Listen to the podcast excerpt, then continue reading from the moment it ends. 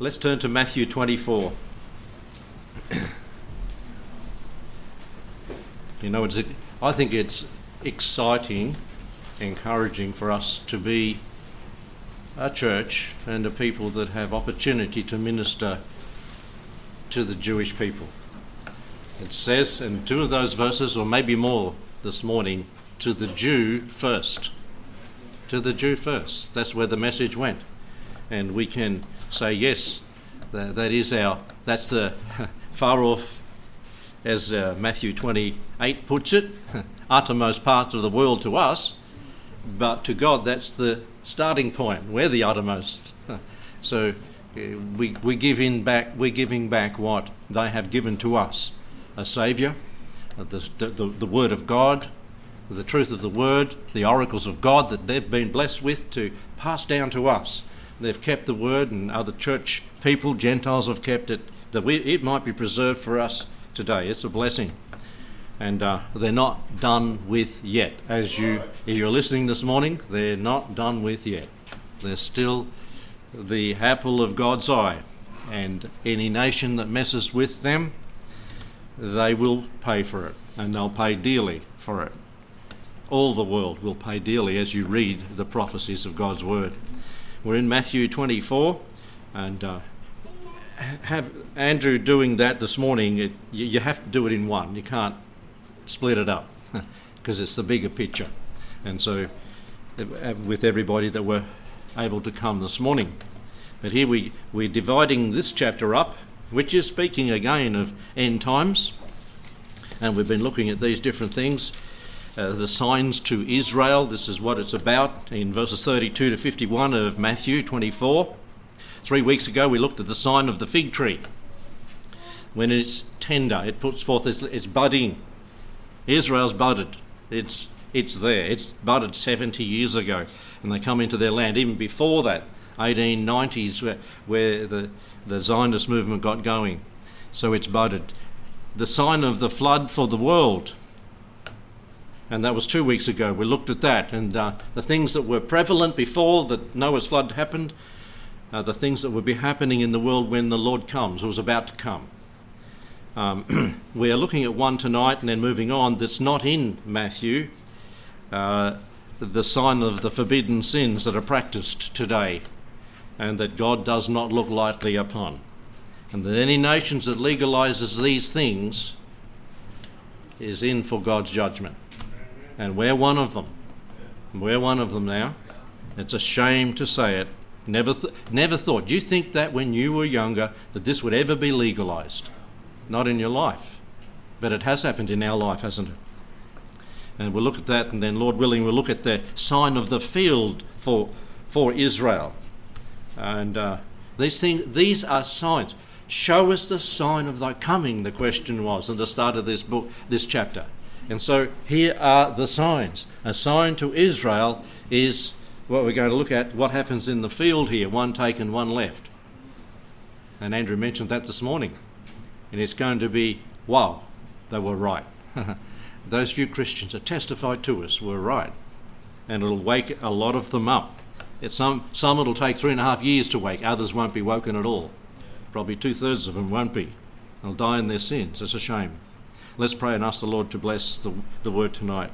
Thank you, Lord, that you've written these things. And Lord, holy men of God, holy women of God have been those that have suffered that we might have these things in our hands and hearts tonight.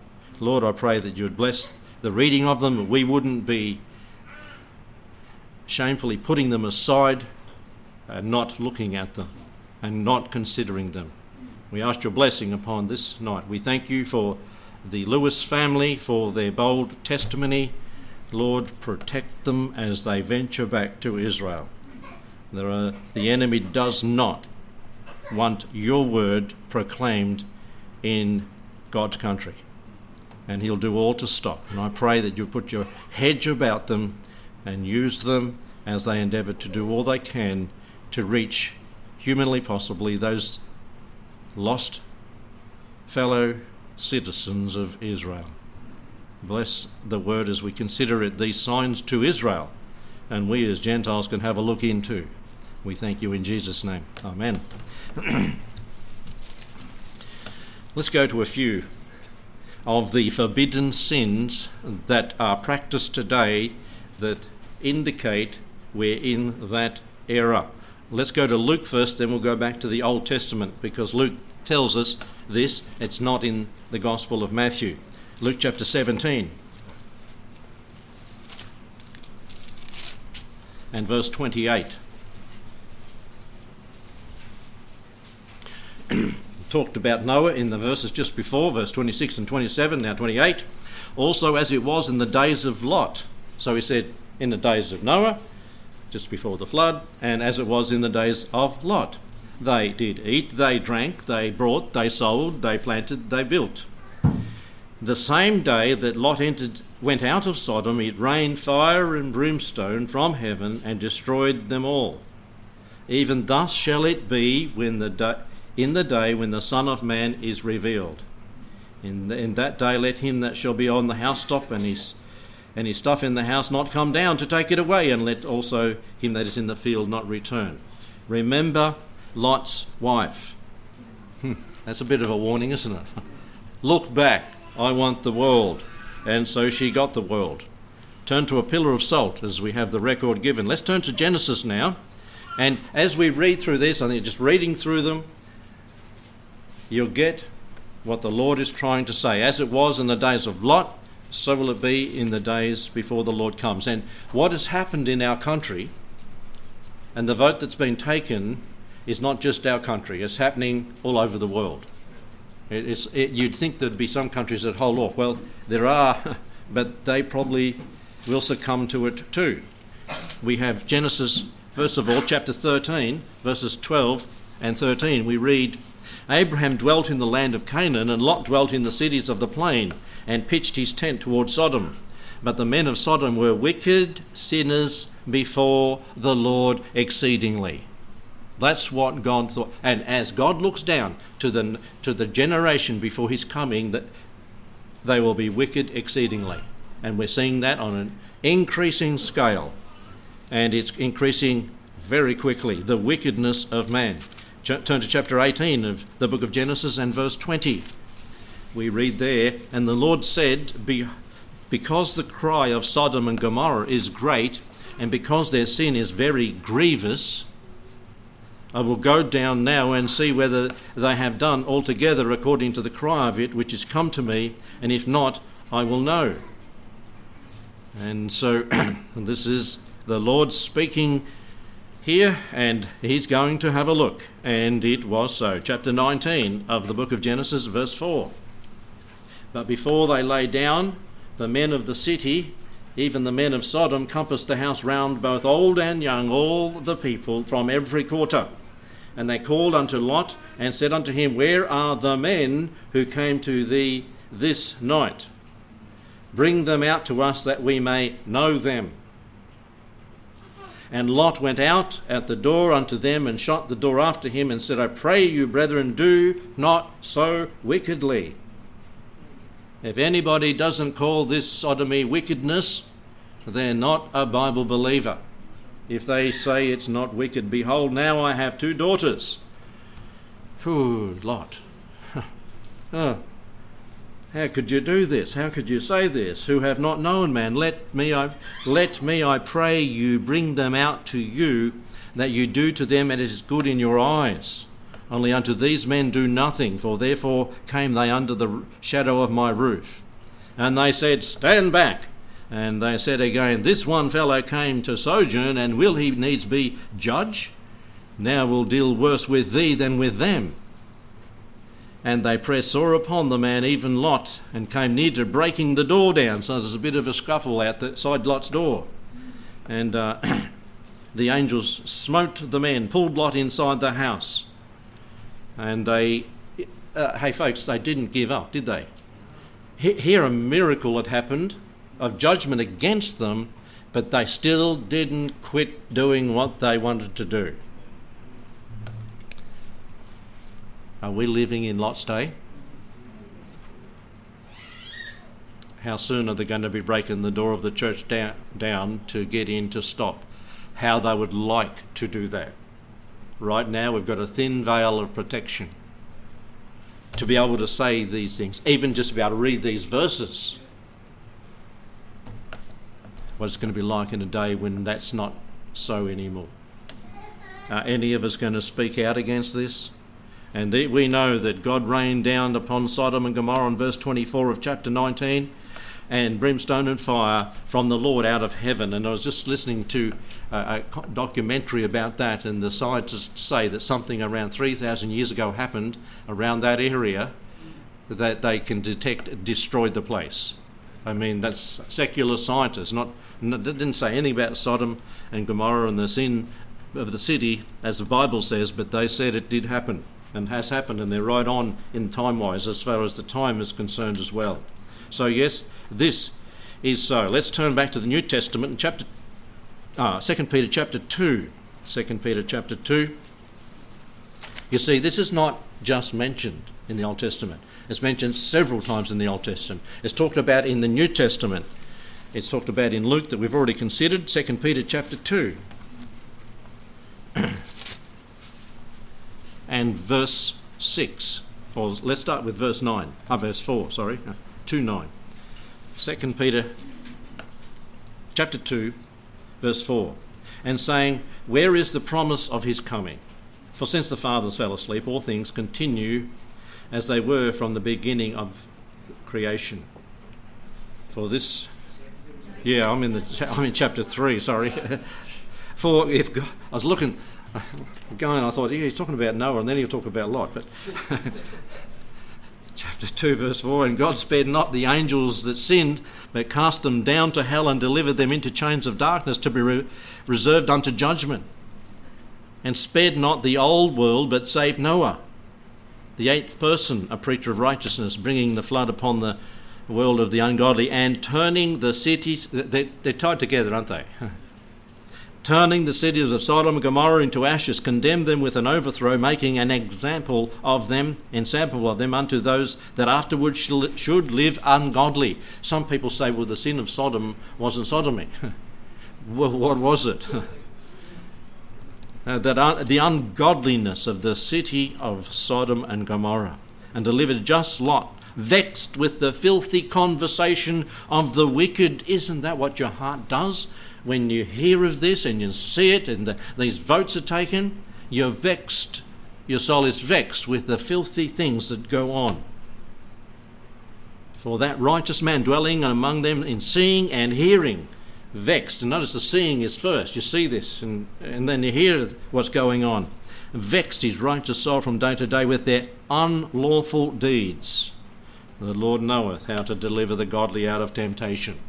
And he had to drag Lot. There's a lot of things that you look at that, and the things that happened around that time. What we've just read, you go in and pull all the things out that were happening then. It's, your relatives won't listen to you. When Lot tried to get his family out, he was as one that mocked. That's happening, isn't it?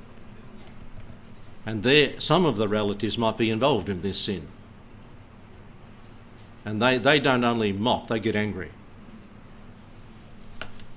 And we know, and I know, and you've told me of different ones in those situations.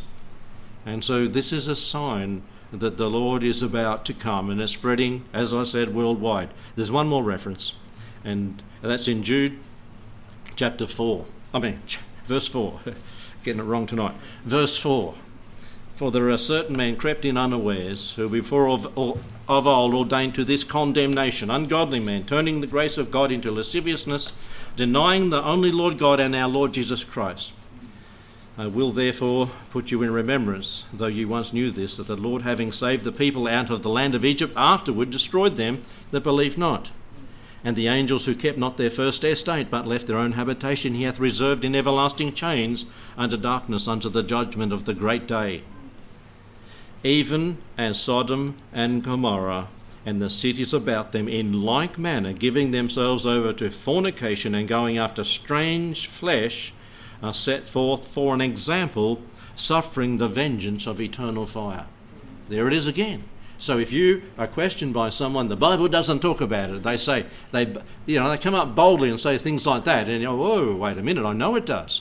Mark those four references down and say, yes, it does. Here are the references. And we can say assuredly based on the Word of God that God does not tolerate that sin and won't allow it to continue as he did not in Sodom. Let's go back to Matthew 24. That one, those four references, Old New Testament that we've looked at, can be inserted between verse 39 of chapter 24 and verse 40.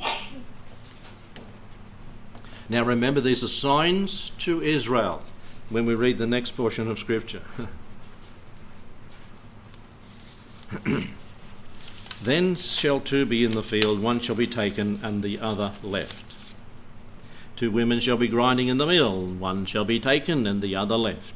Watch therefore, for ye know not what hour your Lord doth come.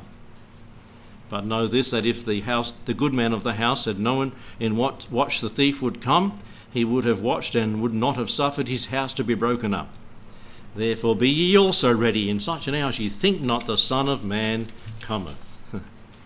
And we'll look at the other as we get there. So here we have the signs of the field of Israel. One taken and the other left. Some say that this is people being taken in judgment, and usually the next chapter is to prove that, the sheep and the goats, and the other is left. They say in the context it's speaking only of Israel and to Israel. But others say it's the rapture. It's still speaking to Israel, and the rapture is a sign to Israel. A sign to Israel that God is working through believers to testify to them that the New Testament is a revelation from God. This is a sign to them. In Matthew 24, when the Lord gave the signs to Israel of the end of the age, he spoke of a day when one will be taken and the other left. This was a sign to Israel, and we know that it will be the departure of the church when one is taken, the other is left. However, the Lord could not say it was the rapture at this time because the church was still a secret and hid in God until the time of Pentecost, and Pentecost hadn't happened. So he couldn't say this is the catching away. But he couched it in terms that we can understand. When he finally revealed that in 1 Thessalonians 4 and 1 Corinthians 15, that it's the rapture, one taken, the other left. He put it in terms that's pretty easy to understand.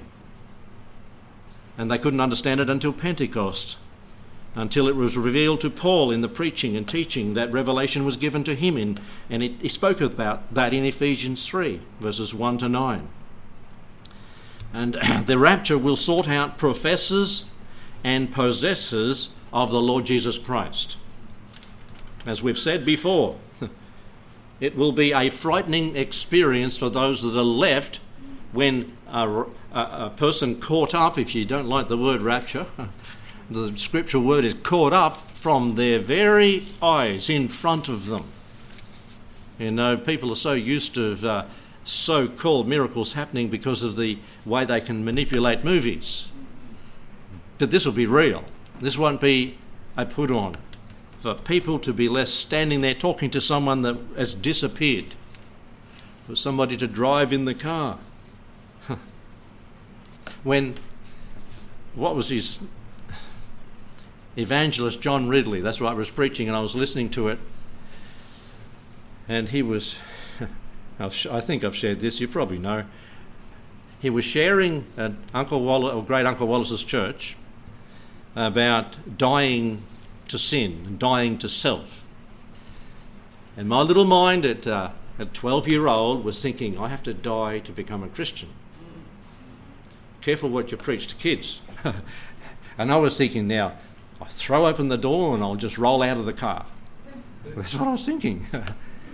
And but through the message I got to understand it was dying to sin, dying in sin, in my sin, but dying to sin, trusting the Lord Jesus Christ, believing on him for my salvation. And that night I professed the Lord Jesus Christ as my Saviour down at Essendon in the public hall, in the little side room. I know, if I went there, I wonder if it's still standing. I can still picture it in my mind where it took place. And going home in the little Peugeot. It was a big station wagon in those days. They were small looking at them now. And all us kids piled in, 6 kids, no seat belts, just piled in. And going home, and I had the front seat between Mum and Dad. And Dad said this, "You'll never regret the decision you made tonight. You'll never regret coming to know the Lord Jesus." And that's true, isn't it? Saves you for eternity, coming to know the Lord. And here, in this day, it'll sort out the professors. One taken, the other left. And in every position, all around the world, it's daylight, some places dark in other places. Some will be sleeping, some will be awake, some will be working, some will be driving, some will be sitting, some will be talking, some will be on the phone. And it'll happen. In a twinkling of an eye, it happens. And this will be a sign to the Jews that it's all going to start rolling on.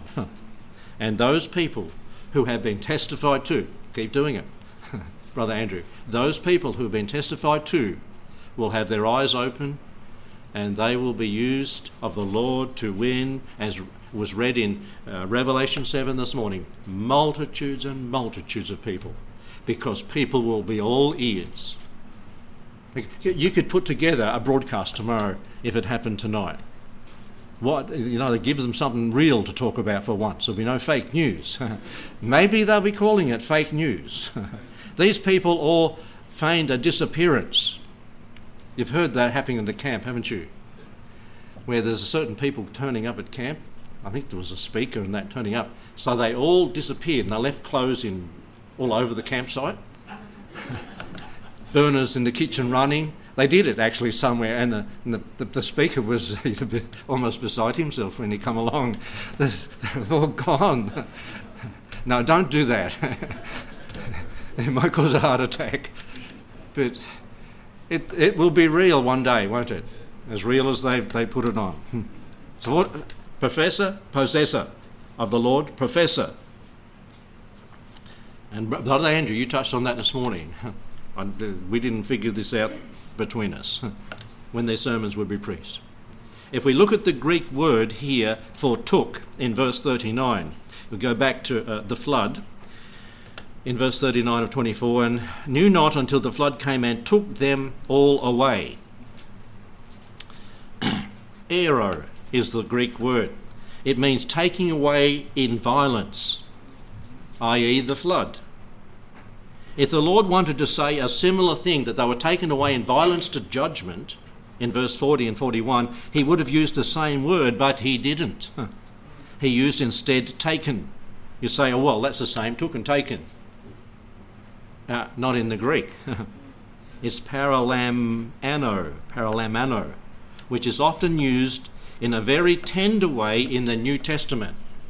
It can mean to take from one side in peace and in blessing, to associate with oneself in any familiar or intimate act or relation. For instance, it's used in Matthew 1:20, this word taken, that's used in verse 40 and 41. Fear not to take unto thee Mary thy wife. In Matthew 17:1, Jesus taketh Peter, James and John to the Mount of Transfiguration. In John 14 and verse 3, I will come again and receive you unto myself. Paralamano. It's hard to imagine that the Lord in his full-length exposition of end times and answering the question to the disciples, what shall be the sign of the coming, would not in some way hint at the rapture of the church.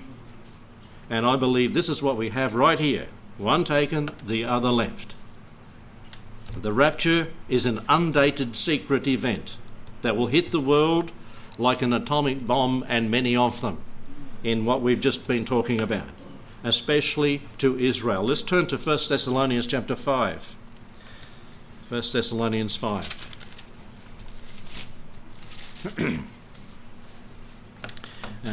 When Brother Andrew did a mail distribution, I don't know if it was to the politicians or to the rabbis in Israel back in 2010-11, the paper responded, and if you want to read the article, Andrew's got it on his phone here, how they responded. And they gave reference to read or look at others. And I think one was Menno Kalisha in Jerusalem and others talking about the rapture. And they allow it to be preached in this news article. And the Jews know they've got this. If they haven't looked at it, maybe they will. And maybe they did just a fortnight ago when the other article went in. And look at, I think that you've got it on the phone, haven't you? The article in the paper. It's on the internet. Anyway. It's on the internet, yeah. And they got full colour, what Andrew did, on the internet there, and what he said about what's going to happen, and this is included. So you see, they're becoming aware, and as Andrew mentioned this morning, through himself and other people, the message is going to them. But for us as a church, as churches. 1 Thessalonians chapter 5, verse 1, we read, "But the times and the seasons, brethren, ye have no need that I write unto you." What had he just talked about? The rapture. Verse 13 to 18 of chapter 4. "The times and seasons, are you not ignorant, brethren? You know these things. For yourselves know perfectly that the day of the Lord," and that's talking about after the rapture, and the day of the Lord that continues after that, "cometh as a thief in the night." It starts with a bang. Well, with a rapture, a catching away, a taking one from the field, and the other is left. "For when they shall say, peace and safety, then sudden destruction cometh upon them, as travail cometh upon a woman with child, and they shall not escape." There's no getting away from it after it's happened. "But ye, brethren, are not in darkness, that that day should overtake you as a thief." It's not going to get Christians unaware. What about all those Christians in liberal churches where they don't talk about this at all? Are they going to be caught unaware, not prepared, because they haven't been taught this? I pray that it would be spread far and wide. And this is not a truth that I learnt from independent Baptists. I knew that before I become one. Chose to become an independent Baptist because they taught it, and they taught many other truths that I believed before I become that. And so, you see, I wasn't born that way. I wasn't born into it. And I'm glad I can say that. I wasn't born a Baptist. I was born again, and I became a Baptist by choice at about 17 years old. When did they turn up? 50 years ago, when Brother Bill Grant turned up down there, Victoria. It was. Yeah, 50 years, 51 years ago actually, and that's when they started preaching, and we could go along with amen. We could say amen to the teaching and preaching of it. So we're not ignorant. We can choose to be ignorant, as Andrew was talking about this morning. We can make up our mind. We don't want to know this, and when you make up your mind, you don't want to know it. You won't know it. It won't make sense to you. You can deny the truth. Yeah, I was talking to someone after the morning service. It used to be that when you're in school, the next grade you went to was because you passed the last grade. And then you went to the next grade because you passed that grade. But nowadays they just push you on through without knowing everything. And I think the Lord takes us through grade school and through high school, or whatever they call it now. And one grade at a time, we pass the test, we go on to the next. And the Lord can bring some heavier things into our later life as Christians because we're matured some. But he can't do that to a young Christian. But if we choose to say no to truth, if we choose to say, I'm not passing that test, I'm not giving that answer, you're not going to pass the grade. You're not going to move on. You're not going to graduate. And if you want to grow in the Lord Jesus Christ, you've got to be open to truth, even if it's contrary to all you've learned. That's right. In the rest of your life, or the past of your life. You've got to submit to truth.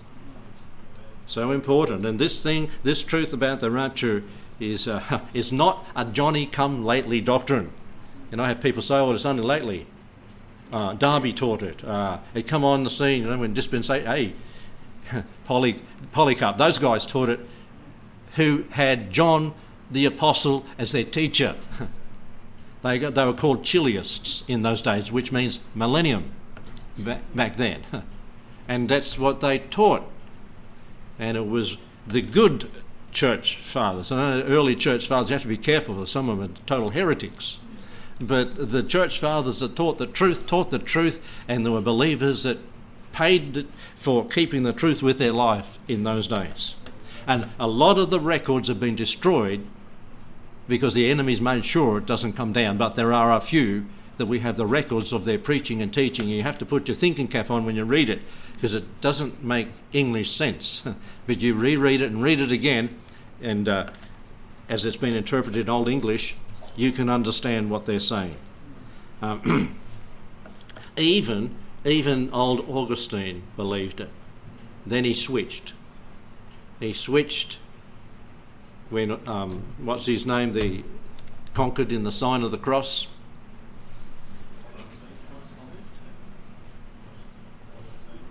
Oh, Constantine. Thank you. I'm getting my old And they made the church have liberty. He put them in authority in the government of the world, and all things went backward spiritually when the church stopped being persecuted about after 300 AD. And so these two words, took and taken, even the Lord specifically using them, makes us understand this. The severity of the situation for those that are left behind. We'll go back to Matthew 24. And two women grinding in the mill, one taken, the other left, and just as literal as you can put it, I think. In the field, one taken, the other left.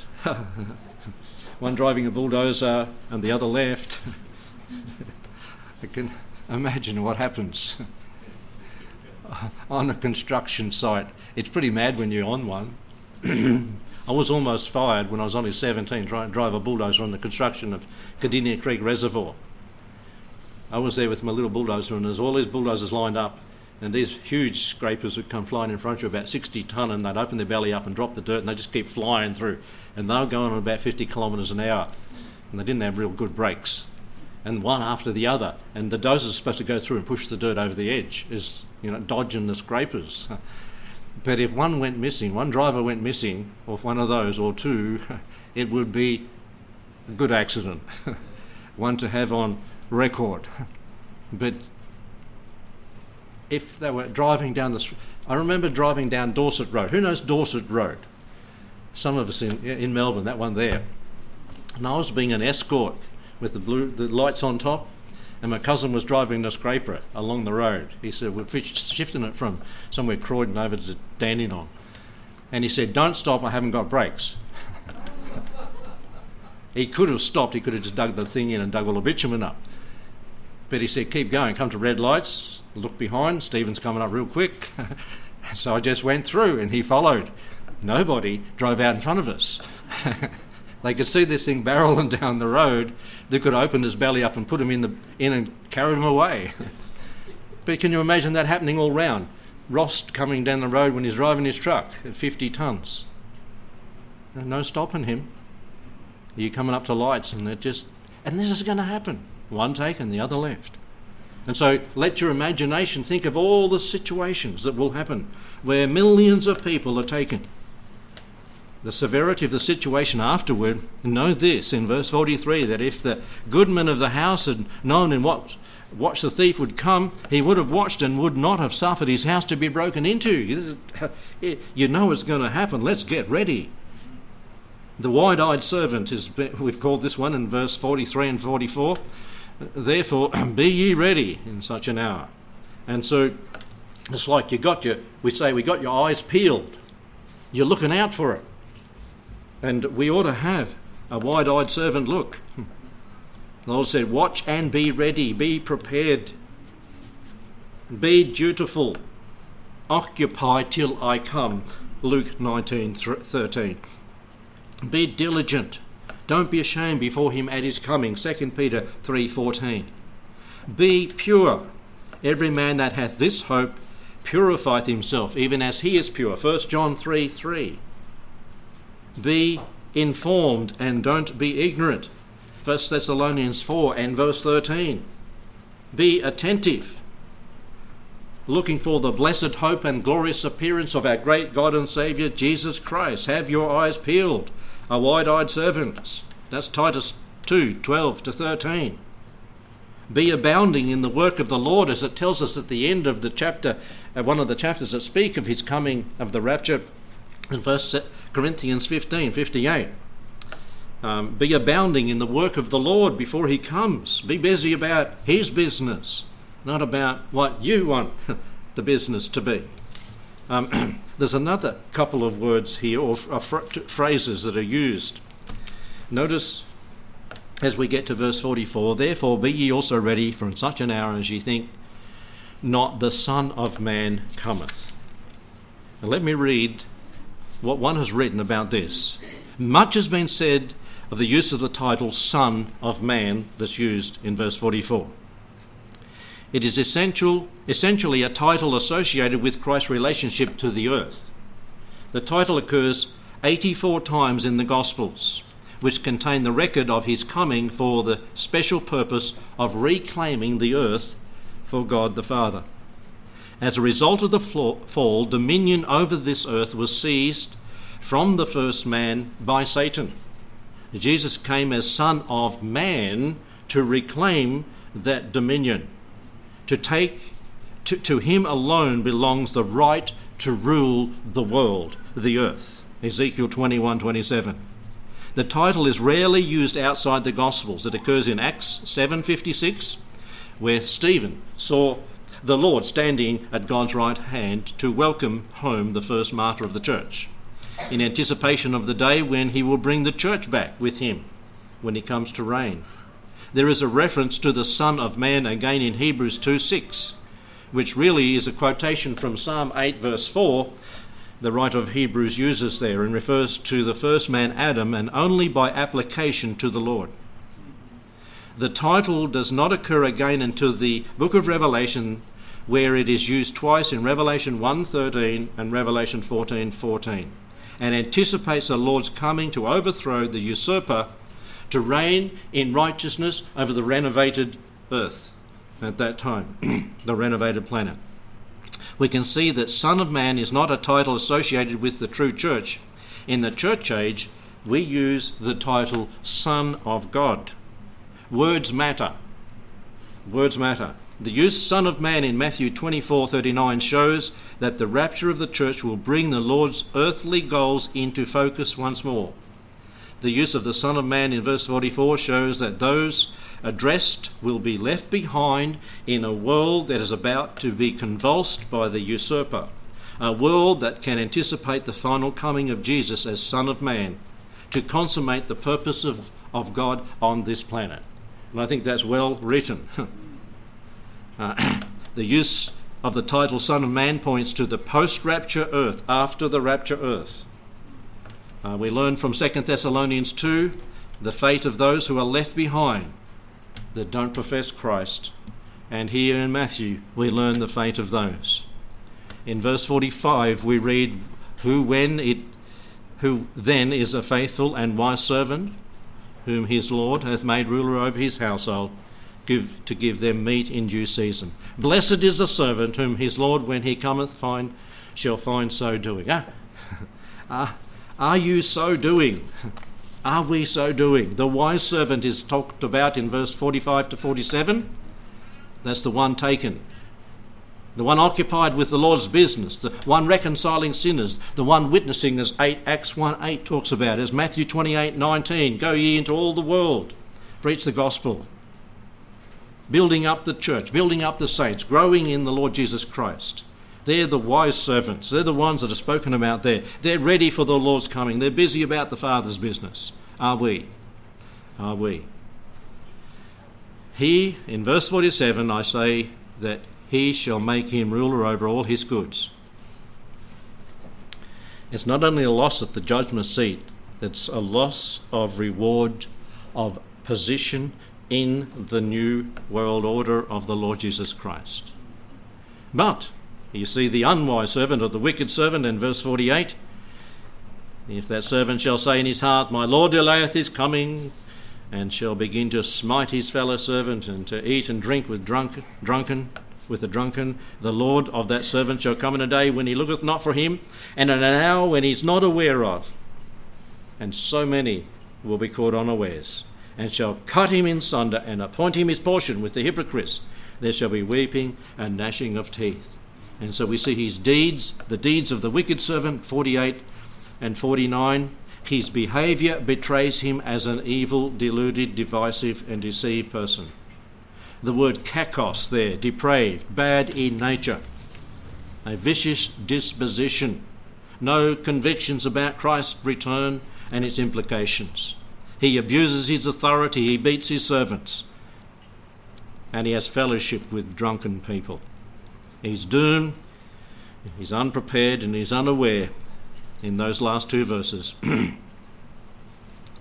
It's going to be tragic. And I think Second Thessalonians, and we won't turn there, but chapter 1, about verse 8 and 9, tell you about the terrible thing that will fall on those that are disobedient, who do not and will not obey the gospel now, who are deluded by the devil when he comes, by the Antichrist when he comes, and deceived. And so we end at chapter 24 of Matthew, a chapter to the answer of the question given in the early verses, what shall be the sign of thy coming? Now, all these signs are for Israel, and we're taking a look in and seeing that, well, it speaks there of a rapture. It's telling Israel this is going to happen. They need to wake up. We need to wake up too. And if we deny it, deny the rapture, deny the millennium, as Andrew put it pretty plainly this morning, we're probably not saved. I think you got that this morning. Didn't you preach that? The last two verses apply to that. That's hard saying, but it's true. God won't put up with unrighteousness. Let's pray. Oh Lord, I pray if there be someone here that is not repented of their sin, has not turned to you in faith, believing and have been given the righteousness of the Lord Jesus, maybe tonight they'll believe that Jesus died for their sins, that they'd get their house in order, get it ready, for the Lord is coming surely soon, and when he comes he'll come quickly. No time to change your mind, no time to say, well, I'll wait till then. It'll be disaster.